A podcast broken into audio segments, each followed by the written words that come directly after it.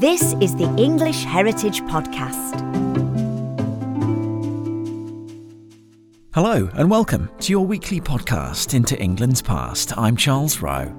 Today, we're focusing our attention on features of English heritage properties that many visitors might overlook, but always look through. We're talking about windows, of course. They come in all shapes, sizes, designs, and styles from across the centuries, and all with their own stories. But these windows into history also need to be looked at and looked after for future generations. Joining us to discuss the history of the thousands of windows at English heritage sites and to talk about a new appeal that has been launched to rescue many of them from the ravages of time are our three guests for this episode. Hello, my name is Nicola Duncan Finn and I'm the Senior Estates Manager. I'm Steven Brindle. I'm a Senior Properties Historian. Hello, my name is Kristian Kaminski and I'm the Properties Curator for London. So, Nicola, you are the Senior Estates Manager. Do you know exactly how many windows there are at English Heritage's historic properties? It's a big question, I know. It is a big question. We've got 13,000 windows listed as architectural features across our 400 sites. But within that number, that will be counting some windows have more sections than one. So some windows are larger. So they, these are not scaled by size, but we estimate 13,000. How many centuries would these windows span? They span around 2,000 years of um, architectural evolution. One of the earliest will date from the Roman Pharos, which is at Dover, which is a, lighthouse where we, we would have had a brazier lit internally. So that wouldn't have had glass, but they span from that era up until the more modern ones.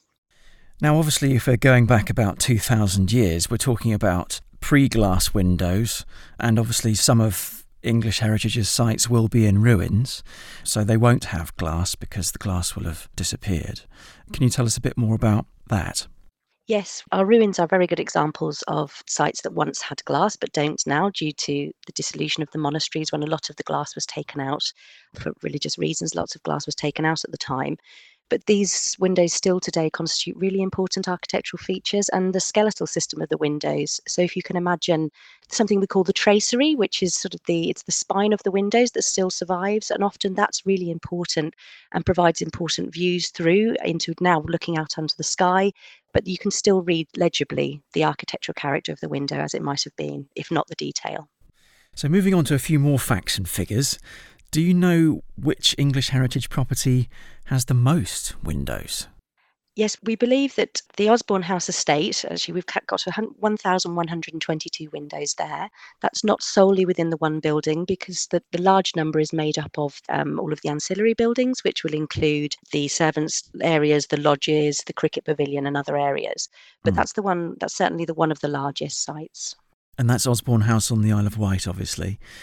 Or I should say, that's Osborne on the Isle of Wight, although it is a house as well, which was um, Queen Victoria and Prince Albert's uh, property.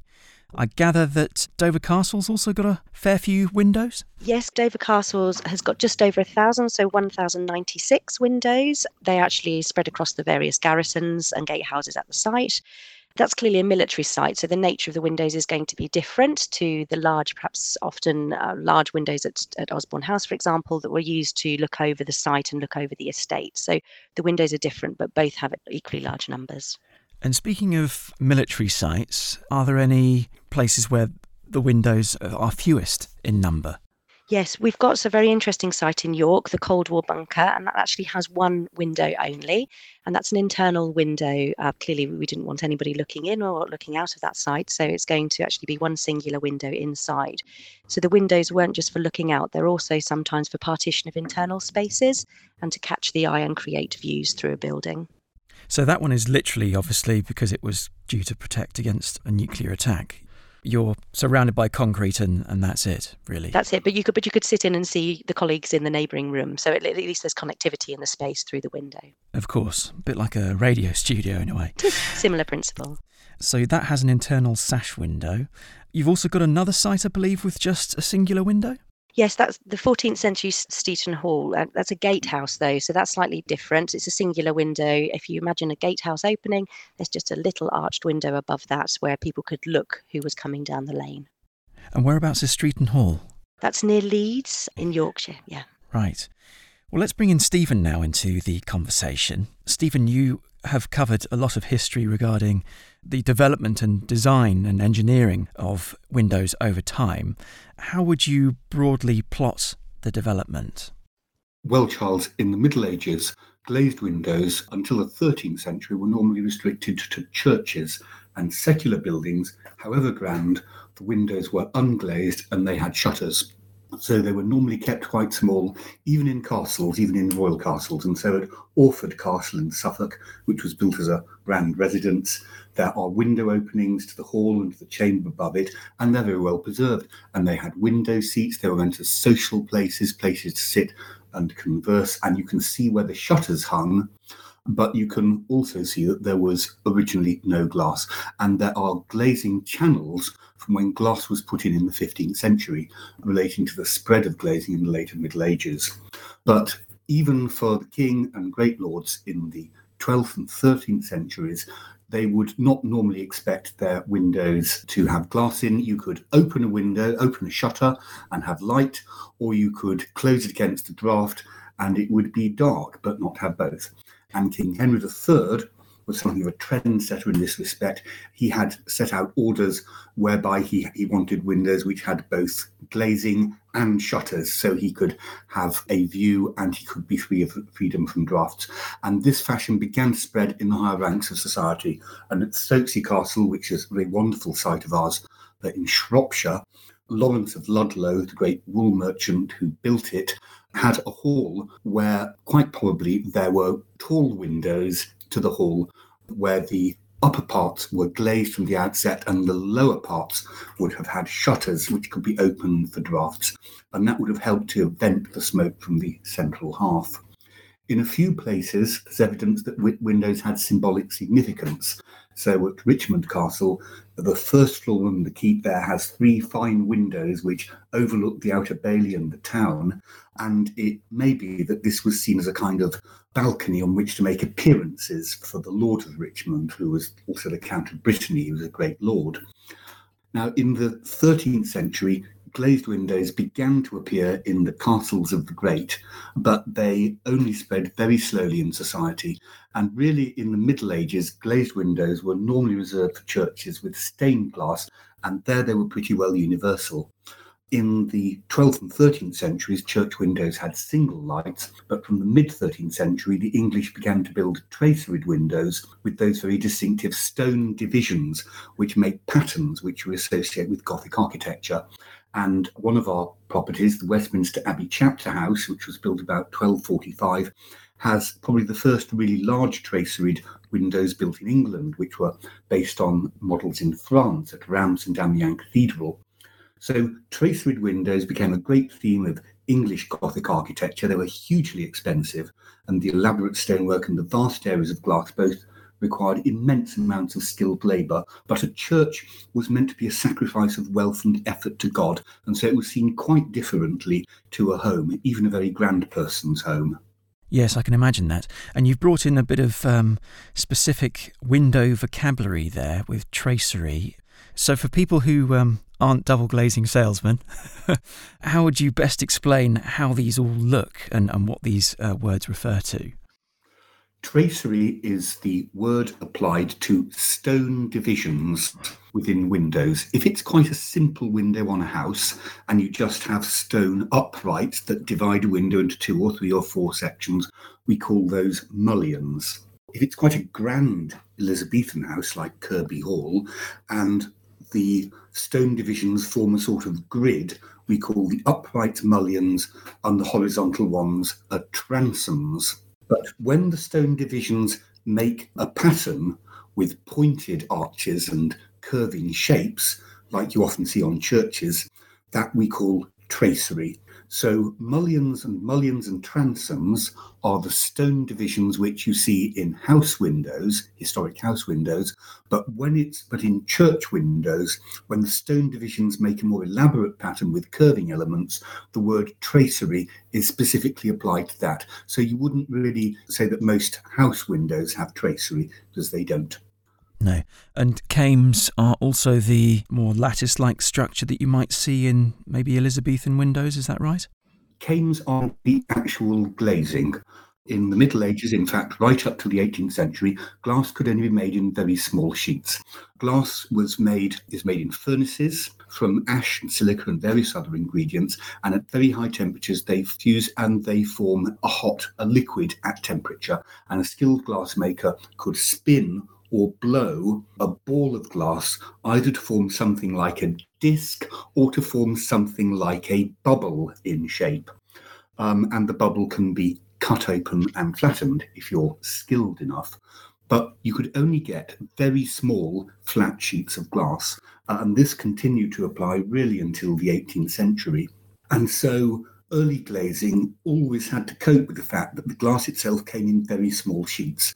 And so in ah. historic buildings, there was really one technique for managing that, and that was to set the glass in strips of lead, which are called cames, like the word, you know, the word she came.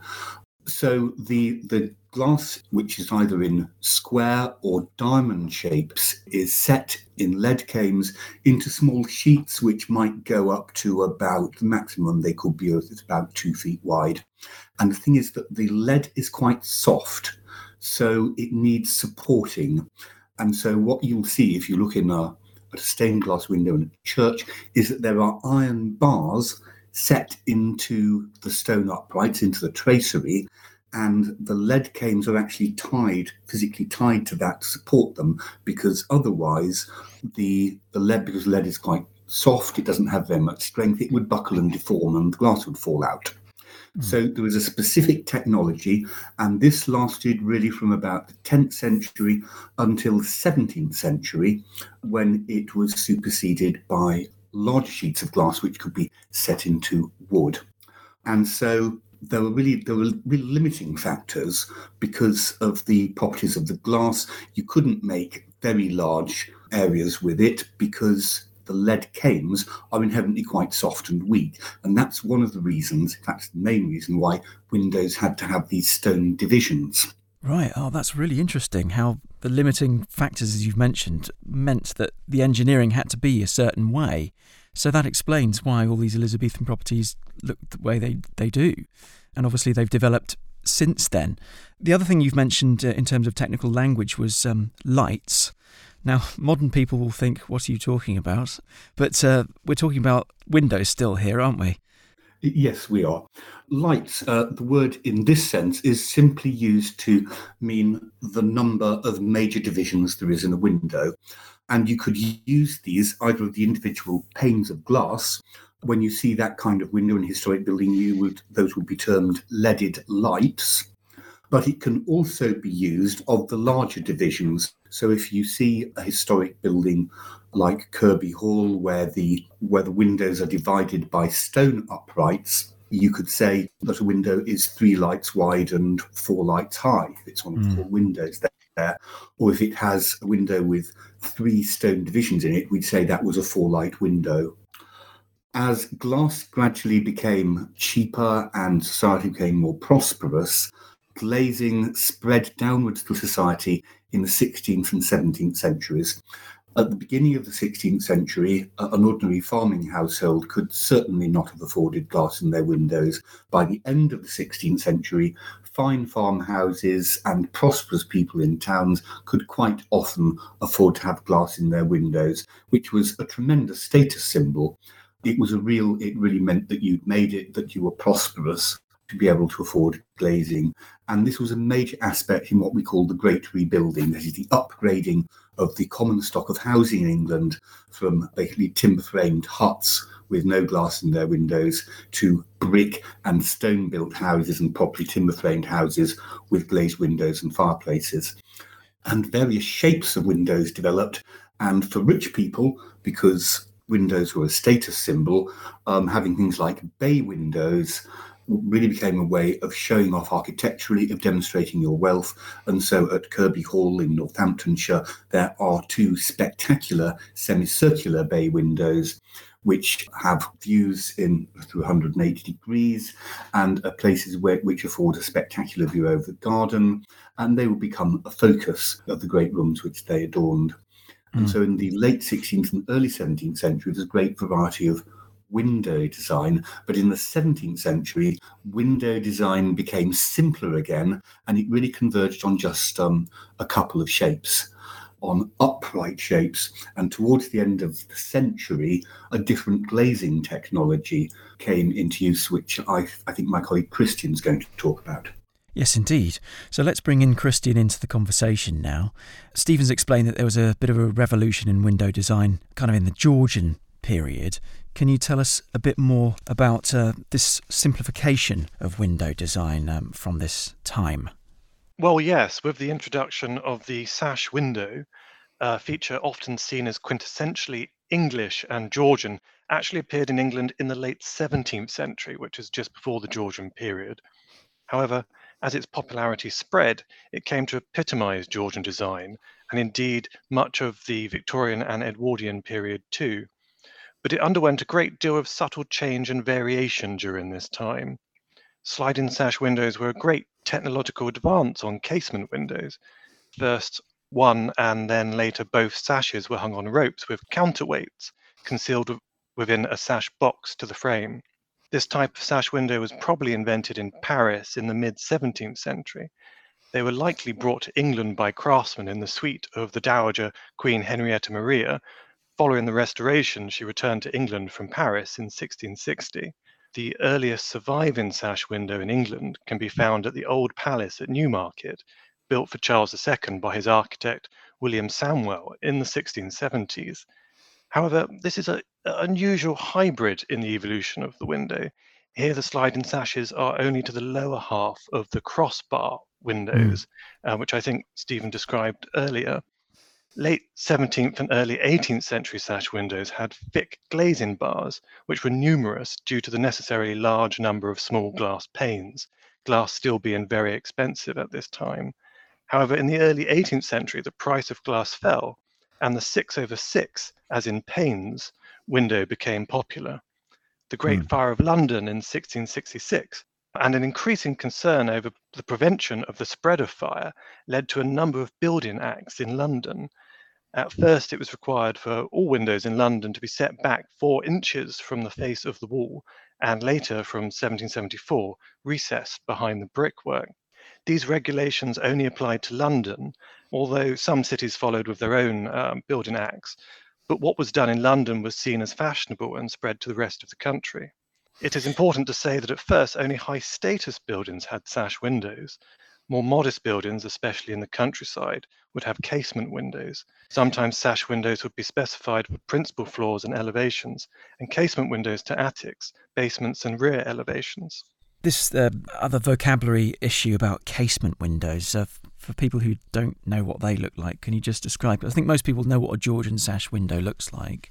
It obviously moves up and down vertically. A casement window is a very simple window that opens outwards.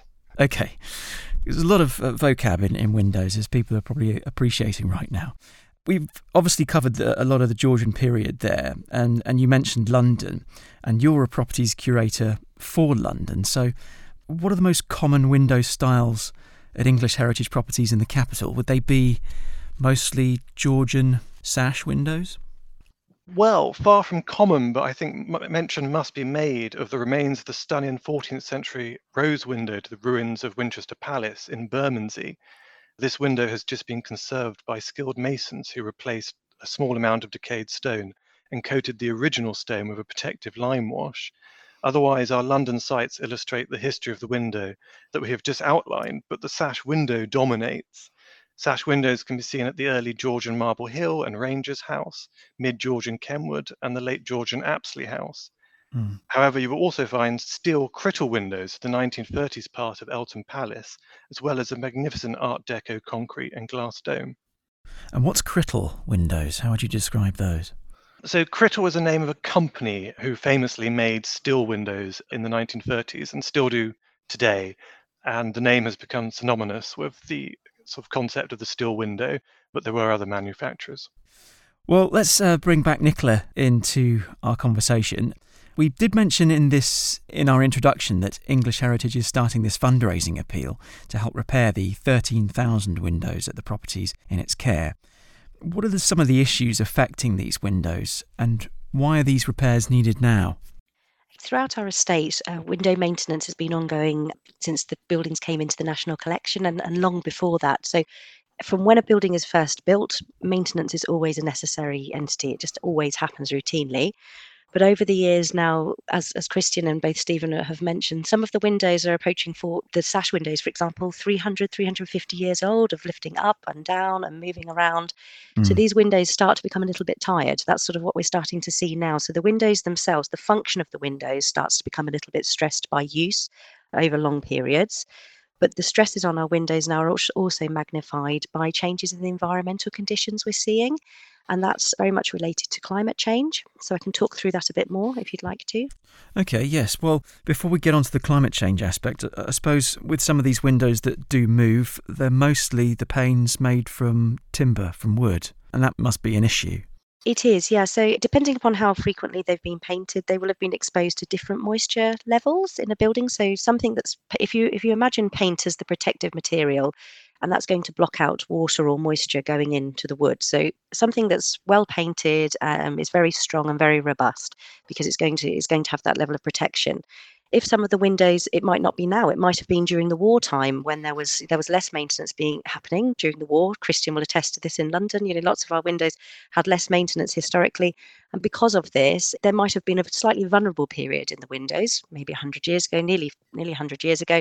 And that now is starting to have an impact because where the windows are becoming a bit more stressed by the weather we're starting to notice that they need maintenance on a more regular basis than they might have historically Right, thought that makes sense. If you don't look after something, then it will start to decline. What about this issue then around climate change? What we're starting to notice now is we're getting longer periods of drought, as you will. Um, we know drier summers. We've all seen our grass drying off in the summer. But that same drying effect has an impact upon our wood because wood, as I said, if you imagine it's it's not an innate material, it will expand, and as it gets water in it or moisture, things move. Wood will naturally move. So when we start to get ex- extended dry periods, particularly a south-facing window or a south terrace like we have at Kenwood House in London the windows start to get very much affected by the heat and actually that can lead in some instances to blistering or cracking over over maybe 5 or 10 years but this can start to happen and once you have a little bit that's damaged water can get in and seep in very quickly and then the rate of decay increases rapidly Right. And what about the paint that was used historically on some of these windows across the country? Is it different from paints that people might use today for their windows? Yes, it definitely is. Paint evolution is as big a subject as glass or windows in their own right. So there's there's, there's definitely a big history in paint evolution. It isn't solely related to the paints because it's actually the material that the paint goes on to. So before we consider paints, it's important to think about the type of wood that was used in the construction of the windows because historically the wood that would have been used for the sash windows or some of that would have been imported baltic pine which was a very strong dense timber but actually the density of the window will affect how well the paint adheres to it and actually the porosity so how much water gets into oh, it I see. so it's all it's all it's a, it's all quite complex in the sense that when you used to have historically paints would have been strengthened the durability of a paint was naturally strengthened by the craftsperson or the painter and decorator mixing in a quota of lead paint so lead whiting they used to put it in and that would have really valuable properties for a lot of historic historic windows for many years antimicrobial antifungal properties it would do some really clever things to help our, our windows stay a bit brighter and a bit shinier for longer but what's happened now understandably is we've under, since the sort of 1960s onwards we started to understand issues with using lead paint so lead has been used less frequently. So those innate benefits that were put into wood historically, they've kind of impregnated the wood. If you imagine they seep in, and that's mm. that gave a protection that we don't have the opportunity. You can do it on license now. You can use lead paint, but clearly, as a responsible charity, what we're trying to do is ensure that we do things as responsibly and sustainably as possible. Historic England governed the use of lead paint for the historic environment, so that's how it works today in, in England. What we can do is you, you, could consider, for example, if you had a really high level window. So often some of our glazing comes from top lights or glazed lanterns on the top of a, a big house. Kenwood, you know, the houses have these. Wrest Park in Bedfordshire has a glazed lantern which lights the principal hall. In those situations, the use of lead paint, which can give extra durability endurance, it would be something that you might consider to progress a license for But if you're having paint that's on a low ground floor or something that people are going to be rubbing up against, or perhaps we need to rub down every now and again, we wouldn't want to introduce those kind of health and safety risks. So there are risks embedded in, in doing it. Sounds quite simple, painting and decorating a window, but there are layers of history and layers of decoration that need to be considered and safety implications in that as well. Lost skills, that's another issue, isn't it? Because old buildings can be highly decorative. So, are there enough skilled craftspeople around to do this complex work on your 13,000 windows? Ranging across the various types of windows we've explored today, there's a there's a wide spectrum of craft skills that, that are embodied in, in window repairs. Um, I'll just name a few, just uh, the stained glass that, uh, that Steven was mentioning earlier. So the quarries and the, the actual cames, the lead cames, there are lead makers and lead specialists that need to be involved. The glaziers and the glass blowers as well, the people that make the glass joiners, bench joiners who put together the windows and framing up windows, and joiners are hugely skilled people, intergenerational skills that have passed through generations. Kristian mentioned the um, advent of the sash window coming over from Paris, where these skills came over. They've been passed through generations, but what we're starting to find now is that less people are joining the construction industry. It's a, a national challenge. It's it's been there for quite a few years now so a lot of those skills aren't being passed on. And actually, it's the way wood is even manufactured today is different. So we're using machinery. So we're maybe not selecting, we, we don't have to be so picky about the types of wood we use. Whereas a historic joiner would be very keen on selection of wood, making sure they understood innately how wood was used. And actually, those skills haven't always passed down. So, I mean, are there enough people to carry out the work? We as a charity we, we are working with lots of different craftspeople throughout the country and there are the heritage crafts association and others nationally and internationally are promoting the intergenerational craft skills involved in windows conservation and wider architectural conservation. We have enough people we at english heritage we plan our work in advance we are using the services of specialists the truth is in the industry there aren't enough people and what we do need to do is encourage school uh, school attendees and, and other people later in life to understand the value and the huge contribution that practical craft skills can bring to sustaining the significance and heritage that we, we care for at English Heritage. So, how much money does English Heritage need to raise to carry out the work on the 13,000 windows at properties around the country? We're hoping through this campaign to raise a sum of a million pounds towards the cost of ongo- the ongoing works that we're doing. It's not one million pounds and then we won't be doing anything. It's one million pounds towards that, and the money would actually be allocated on the basis of the greatest need. So some windows have more need than others, and obviously it's a cyclical thing. We we attend to them. We do hope, though, that we would do the work within two to three years of the close of this campaign. So we would be very grateful for any contributions.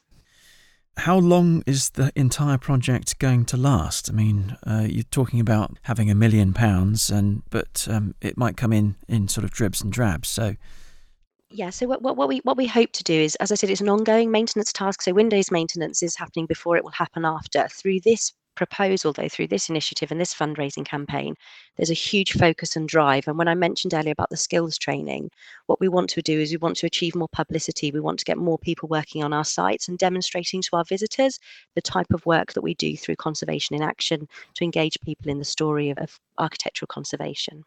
That's an important part of the whole project and just generally looking after heritage and history, isn't it? So, how important do you see windows as being part of the story that we tell at English heritage sites?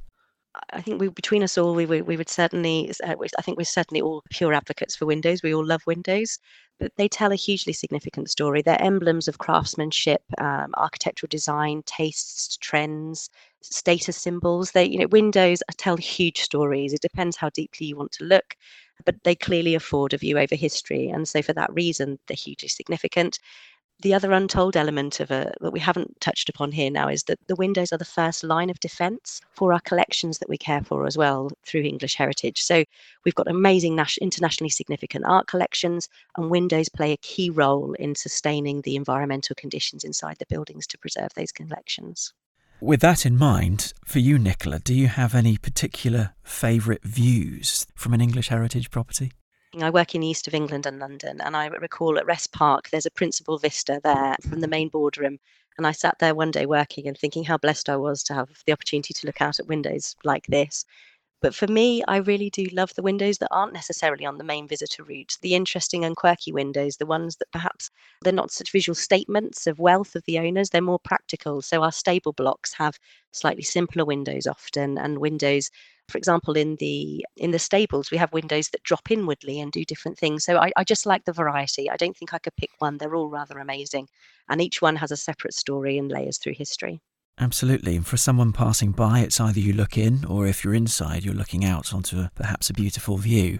Kristian, you're familiar with London, obviously, because uh, you're a properties curator for the capital. Do you have any particular favourite views out of windows? Yes, I certainly do. It must be the view from Robert Adam's antechamber at Kenwood. The view is over the grounds which sweep down towards the lake, where there is a white painted classical sham bridge surrounded by trees and the City of London in the distance. I'd highly encourage people to go and see it for themselves. It must be one of the best views in London. Yes, Kenwood is really pretty. I definitely recommend going there. We've been there on the podcast as well. Steven, um, lastly, do you have a favourite view from a window? There are a great many to choose from, Charles, but I think for me, it's the window behind the throne position in the Great Hall at Dover Castle that Henry II, we like to think, looked down on when preparing to welcome a great visitor like the Count of Flanders there in about 1188. And a place like that, where you know someone like King Henry stood, reverberates with, with historic associations.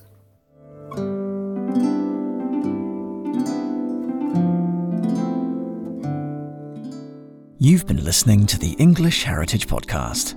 Next week, we'll look at medieval medicine, magic, and superstition. One of the best known hospitals in the United Kingdom is St Bartholomew's Hospital in London, and that is a medieval foundation. It's a monastic hospital set up for the healthcare of poor Londoners. Thanks for listening. See you next time.